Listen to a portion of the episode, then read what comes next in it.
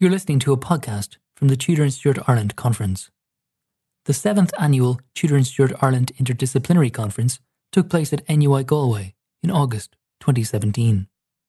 The conference was generously supported by the College of Arts, Social Sciences and Celtic Studies at NUI Galway, the School of Humanities at NUI Galway, the Moore Institute at NUI Galway, the disciplines of History and English at NUI Galway, the Women's History Association of Ireland, and Marsh's Library.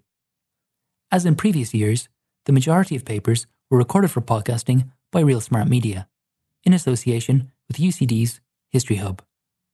There are now more than 180 podcasts from previous Tudor and Stuart Ireland conferences freely available. To access this archive, go to historyhub.ie forward slash podcasts or visit tudorstuartireland.com.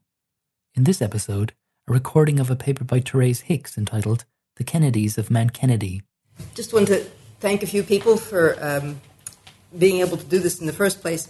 Uh, I started going to the O'Clery lectures in UCD, and um, I had finally found the uh, estate papers, and they were in um, the Wicklow papers. And there's no mention of them in the introduction to the Wicklow papers, which makes them even harder to find. But a, a genealogist up in Monaghan told me about them. Um, but when I first looked at those squiggles, I thought, I'll never do this. This is hopeless. but uh, Geoffrey Cox uh, who was suggested by John McCafferty, um, was good enough to spend two and a half days with me. And I finally kind of got my eye on it. And uh, then two and a half years later, I've done 500 transcripts of documents. So it's, um, and then Ken Nicholls has also been of great assistance to me with his encyclopedic knowledge. So um, locally, it, it's said that George Kennedy was the first person who was active in Mount Kennedy. Um, but I couldn't find any documentation on it. So when I finally uh, started looking at things, um, Geoffrey said, Well, here's Robert Kennedy. Um, he's the wealthiest um, trader, merchant, an alderman in Dublin, so therefore he's the only one who would have the money to um, buy all that real estate.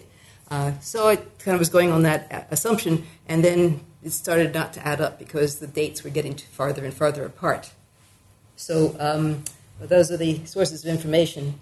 But again, it became clear that there were two Robert Kennedys. There's the Robert Kennedy of the city of Dublin, born sometime in the 1560s, probably mid 1560s, and then a second Robert Kennedy from the city of Dublin, born in the early 1580s. Okay. And um, the question then is are they related, and if so, how? Okay, so that was a, a large part of the initial investigation. Um, so, uh, fortunately, because he was so wealthy, the Robert Kennedy, the alderman, uh, had the herald come down from Ulster and he did out the genealogy. And so this is very well documented. Um, so this Robert Kennedy's uh, grandfather was Lawrence Kennedy, who married Mar- Margaret Money. If anybody knows any monies around, please let me know. it's a name I'm not familiar with at all. Um, and they had only one son, who was Hugh Kennedy. Okay. And he married um, Elizabeth Conran. So obviously he's getting well in. Um, but then he has five kids, and Robert is the middle of those. Um, they all did well for themselves. The eldest, John, uh, was a merchant, and then George, which may, might, may be where Mount Kennedy people got the George name in the first place. Um, he was also an alderman. Um, but and then there's Robert and Elizabeth, who married a Barnewall. You can do worse than have a Barnewall in your family.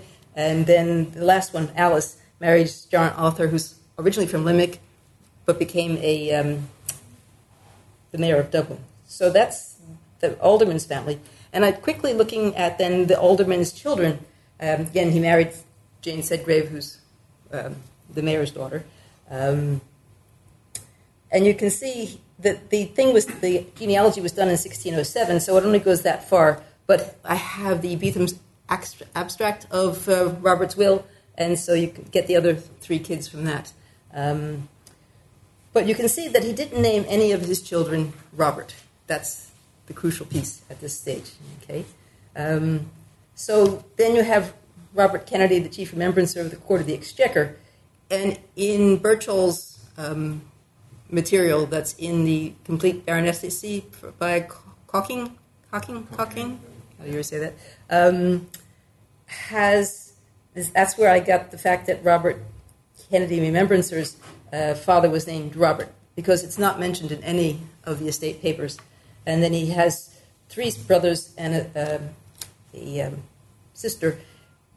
All the three brothers are all Catholics and documented as Catholics. Uh, Christopher marries Catherine Englefield, who's the sister of Henry Englefield in England, who's a very staunch English Catholic. So I assume that um, Margaret married Charles Smith. So I assume that she married a Protestant. Um, but Robert the Remembrancer became um, Protestant, evidently fairly early on, um, as was common in those days. Okay, um, so so to look at possible degrees of relationship here, we have Lawrence, the grandfather, and probably has a brother, at least one, and then Hugh, an only son, therefore, at most has a cousin who's a Kennedy, um, and then Hugh's son Robert and the Robert who's the father of the Remembrancer are second cousins, which means that the two Roberts that I'm interested in are second cousins once removed. So that that finally I finally sorted that one as to like who are they and how do they relate and that sort of thing. Now they're both said to be in the of the city of Dublin. Um, so so here we have um, the castle and the road up, um, and here's St. Nicholas Street. They're um, said both to live on, one lives on Kennedy's Lane and the other lives on um, St. Nicholas Street. So if you go closer in, you can see there's the tussle that's up on the corner. There's a, green space there now. Um, and right next to it is St. Nicholas Church. The facade of St. Nicholas Church is, is right there, if you've ever noticed. And then you have Kennedy's Lane just in there. And St. Nicholas Street is here. And the end of St. Nicholas Street is where the wall original town wall was in, uh, in Dublin. Okay, so that's the area of Dublin that, that they're working in. Um,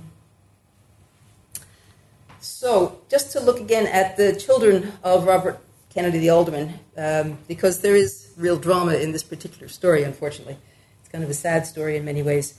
So, um, his son, first son, George, is born in 1603, but he doesn't become the heir so speculation, uh, suggestion by John McCafferty was that he perhaps became a friar because then he's legally dead and can't inherit. Um, and 1603 was also the year that um, Robert became an alderman. So um, whether that was his success, he, he was give, offering a child to the church or whatever. Um, but so John becomes the heir. But he's born in 1604. Robert dies in 1624. If you do the maths, that means that um, John is only 20 when his dad dies. So just and then just take note of the three youngest boys, Patrick, Christopher, and Mark. They will come in later. So back to the uh, remembrancer, uh, Robert Kennedy. He's got um, his himself and his brother John do land speculation out in um, Longford. Walter becomes um, eventually an alderman himself. Um, and then Margaret Smith, Charles Smith features in the 1641 depositions for the uh, Newtown and the Kennedy. And then um, the other one there. Okay. Now, let's see. John's property in, in uh, Longford, he, he, hangs on to it right through all the um, loss of land by Catholics. Uh, and it's they're called the Kennedy's lands, though they're not any longer known that way. Uh, but evidently, Robert and Robert's friend William Parsons um, protects his brother and keeps him from losing his land. Okay. So this is the sequence of events of the rise of Robert Kennedy and the eventual fall. Okay. So in 1589, Robert, William Parsons arrives in Ireland uh, working for his uncle, who's the Surveyor General. Um, and in the mid late mid late 1590s, Robert Kennedy starts working, possibly for Parsons. It's what it said uh, in one of the documents that he was. Um, and then in 1597, James Carroll becomes the chief chamberlain of the Court of the Exchequer. Okay. Um, now, I finally came upon uh, a document in the Wicklow papers that says that James Carroll, um, he signed himself "Your loving cousin," writing to Robert Kennedy. So um, that's and he has a lot of similarities with Robert Kennedy. They're both sons of Catholic, um, well-to-do men who sort of become Protestants for the family's sake, um, and um, they're both fairly unscrupulous, um, which was kind of the custom of the time. I mean, a lot of unscrupulosity for the uh, getting ahead. Next, then, in 1602, William Parsons becomes the Surveyor General and is involved in land redistribution and Kennedy becomes the second Chamberlain of the Exchequer, which is interesting. Well, he's got his friend, his cousin, as the Chief Chamberlain. Um, and so the, the, question is is Robert Kennedy Parsons' man in the Exchequer?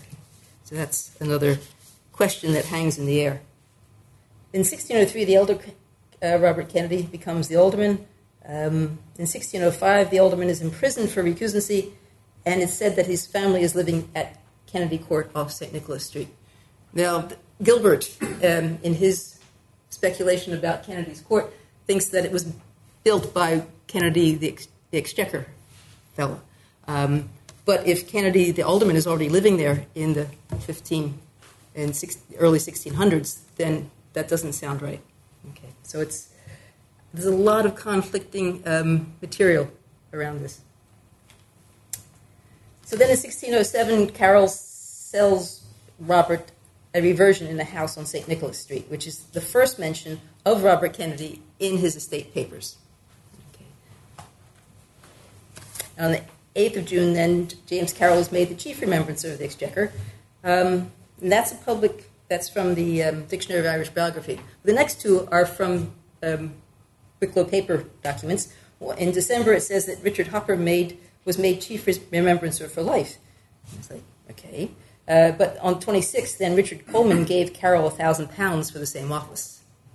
And that's like, are there joint chief remembrancers? Could that be what's going on there? If anybody has any information that can enlighten me, I'd appreciate that.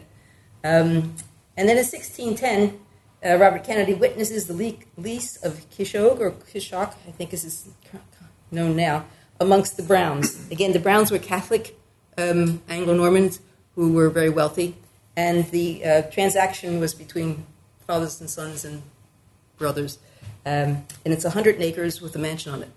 So this is starting to be serious money. It's not just a reversion in a house on St. Nicholas Street. In 1611, Kennedy became the chief chamberlain of the Exchequer. Uh, and in 1612, Carroll became the mayor in lieu of his, his father, who was excused because he was Catholic. Um, in 1613, there's a George Sankey who rents a house on St. Nicholas Street. And in 1614, Robert Kennedy married a Constance Silliard, whose mother is Margaret Sankey. So the Sankeys seem to be a group, group that he's getting in with. In 1615, between 1615 and 1620, Robert Kennedy and his brother John are buying land in Longford, okay, but it's with shady dealing. And that's actually documented in the Land Commission report that was commissioned by Wentworth because he was so disgusted with all the corruption that was going on in the land dealings. So you have the, the whole thing about the grievances and destruction rained down upon the natives and inhabitants of the county of Longford in the time of the late plantation. So this is done in 1622, which is a bit after the fact. Um, so first, some of these committees were their own carvers in plotting land for themselves, and others contrary to His Majesty's instructions. Okay, so he's talking about Parsons there. Parsons is a surveyor general, and he's carving stuff up, and um, Kennedy's, the Kennedy brothers are getting. Uh, so Kennedy is Kennedy. It was clerk to Sir William Parsons, and at that stage they have to kind of make the distinction because both of the Robert Kennedys are still alive. So they, they make they do kind of make sure they know who they're talking about, uh, and they list out his land. Um, and then finally, it's said that Robert, his brother John, a clerk in the King's Receipt have land, and that he's gotten it by um, getting a trust done with Connell McGirl Tirligan. That's an unusual name. And um, his patent in particular, who passes the land on to Kennedy, which is the only trick commonly done amongst them that got lands contrary to the king's instructions. Okay. So this whole habit of using a trust to um, get his land is how he gets ahead. Okay, because he's he's not uh, local, and he's not, although he's Protestant, he, still hasn't got enough money to do things. So then in 1616, um, there's a letter from uh, to Robert Kennedy from Theopold Brittus consulting him about land speculation. So he obviously has a reputation for speculating in land, and Brittus is trying to see whether or not uh, Kennedy can be any use to him. And also, he Kennedy is he's very aggressive and he's very underhanded, and he um, challenges a pay disparity between himself and the other Chamberlain, which would lead me to think that there's a it is a joint co Chamberlain and thing, and he uh, appeals to Carson, Parsons and Carroll as mediators in the case, and surprise, surprise, he wins his case because he's applied to his friends for mediation. Uh, 1st of January, he gets a stake in a house in St. Nicholas Street. So, you know, they can see the gradual sort of creeping up and increasing his um, holdings. And he's buying timber and cloth from the shop of Alderman Robert Kennedy. On one of the accounts, there's a, a comment that, you know, you've bought this, you owe this money to um, the Alderman Kennedy's shop. And he's buying timber, which, you know, is he starting to, to build houses or just, you know, improve on, on the house that he has? Uh, there's quite a list of the different types of cloth that he's buying. If you're interested in knit cloth and what's being made at this time, it's a, it's a great um, resource. Um, so then he uses a trust to buy a house lately built in St. Nicholas Street. And the trust in this instance is William Worrell, Gerald Dillon, and Thomas Stockdale. Now, he, Kennedy had in his possession a court case report on um, that involved Worrell and Dillon that put them in a very compromised position. And so, my, one of my questions is: Is he blackmailing these guys? Uh, Thomas Stockdale will go on to be um, part of a later trust where he where he gets uh, land in Wicklow. And so then, in 1618, Robert Kennedy witnesses a land transaction between Parsons and a Cullen in the Kilmurray townland, which is just right part of Newtown, Mount Kennedy. So the, the really crucial piece then is that um, in 1624, the alderman dies, and his son is not yet of age. Um, let's see. Oh, before that, though, 1620, uh, James Carroll forgave all his debt, all the debts that Robert Kennedy had to him. So Kennedy's been borrowing a lot of money. 1621, um, the Burns mortgaged their land to Parsons, um, and that's the, the, the trust that he uses, and it's for the use of Robert Kennedy. Okay. Um, he gets another house on St. Nicholas Street with more members of the trust. Um, and then Robert buys a house outright for 60 pounds. Um, and then in the 2nd of June, the Browns sold Kishog to Parsons Trust for the use of Kennedy. So he's really starting to acquire quite a bit of real estate. Um, and then he becomes the, the, executor for Margaret Sankey's estate, and uh, he's the sole uh, recipient of the estate. So he's working his way. And then in 1622, um, William Parsons is made master of the Court of Wards.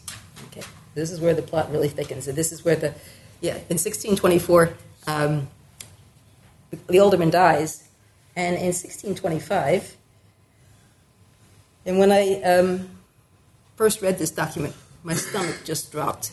It is that Robert Kennedy of the Exchequer buys the entire estate of Robert Kennedy alderman.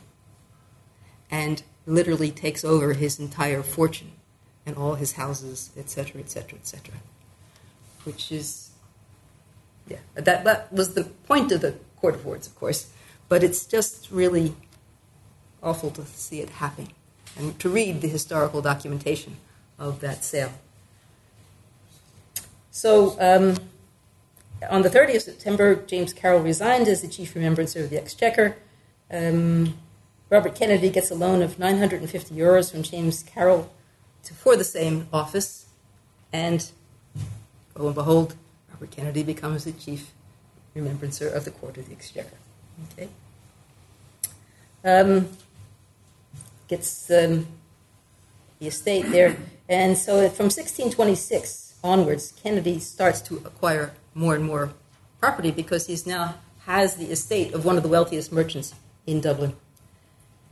Um, so he's buying land in New, New Castle Barony, um, and he rents it back to the original owners, who are mostly O'Byrnes and Cullens and uh, a few Kavanaghs and O'Tooles. Um, and he still is borrowing money from his brother. And then his eldest son is admitted to Lincoln's Inn in London, and his manufacturers are John Bysse, a judge, and William Domvile, Attorney General. So, you know, he's in with the high flyers, um, and his son Richard um, is also admitted. Um, but the problem was that Sylvester seems to have been not of robust health because he was married for 14 years, never had any kids, uh, and died in 1650. There was an outbreak of plague in Dublin in 1650, um, so that could be what happened. And so Richard becomes the heir. Um, Thomas also never had any kids. Um, the interesting thing is that in Walter's will, with the Betham abstract, the Patrick, Chris, Mark, and George are said to be sons of Robert. And like, I don't see them any else, anywhere else in the record. How is this happening? But what I finally figured out was these are the sons of the aldermen who became wards of, who stole all their money from them. And obviously, Walter is trying to do the right thing and maybe left them some money in his will. So that's uh, his later activities. 1641, his house is destroyed in the Confederate Army by the Confederate Army. He lost 7,000 pounds worth of goods. Um, he lost the uh, tower house that he was living in in um, Ballygarney, which is uh, part of the Mount Kennedy domain, and um, so he had to build another house at that point. He was sheriff of Wicklow for a while, MP for Kildare, but finally in 1665 he gets enough money together and he buys himself a baronetcy. Baronet, uh, and the manor of Mount Kennedy is formed, and that's when you get Newtown, Mount Kennedy. Um, and he dies in his 80s and is buried in the country. Haven't found him yet, but I will. He's probably either in Delgany or Newcastle. Delgany, more likely. So his son Richard then um, has eight kids, eight, five daughters and two sons. Um, Constance is actually the eldest one, but I didn't come upon her until well late in the whole uh, investigation. And uh, four of the five daughters married clergymen, uh, Church of Ireland clergymen. Um, but the youngest boy turns out to become a Catholic and became a Benedictine. Didn't die until 1738. He was the last baronet. Okay, so um, he uh, becomes a captain in a parliamentarian regiment. Um, Mullingar, married to Anne Barker, counsel for Phelim O'Neill, didn't do Phelim much good, but he tried. Um, admitted to King's Inn in 1657, and knighted in 1660, briefly chief, chief remembrancer, and then becomes a second baron of the court of the Exchequer. Okay, entertained the Duke of Ormond in 1662, which is you know pretty good stuff. Um, and built a grand house on the estate after his dad died in 1670. But unfortunately, um, of course, he was a Jacobite. So as the Williamite army came south, the house took a little bit of a beating. Um, so I don't think it was of much use. And the next fellow who bought the estate further on in the 1700s had to build a new house. So, um, he was declared feeble of mind several years before he died by his um, son's father-in-law, uh, Dr. Ralph Howard. Uh, the Howards were uh, became the Earls of Wicklow, and only that they married into and Kennedys were the bigger noise at that stage. The, the Howards were sort of just beginning. Um, but if they hadn't married, then there would have been uh, no Mount Kennedy estate papers because they would have been destroyed. But the Howards held on to them, and they were yeah put into. So there's a just to put a little color in. That's a fancy house. Okay, so there you can imagine Kennedys and um, Ormond having a good time. Okay, so the second Robert Kennedy, um, history is moving on, and they're they're um, backing their own. Court. They're Protestants, and James II is coming in, and then uh, the second boy is born with a exposed abdomen. So Dr. Howard takes him to, to London, but I think that his um, the daughter, the wife of Robert Kennedy, at that point dies, uh, probably in childbirth or sh- shortly thereafter. Um, so Robert goes to the Isle of Man, and he takes his sons with him. Um, but he's brought back by the grandfather who goes and rescues them.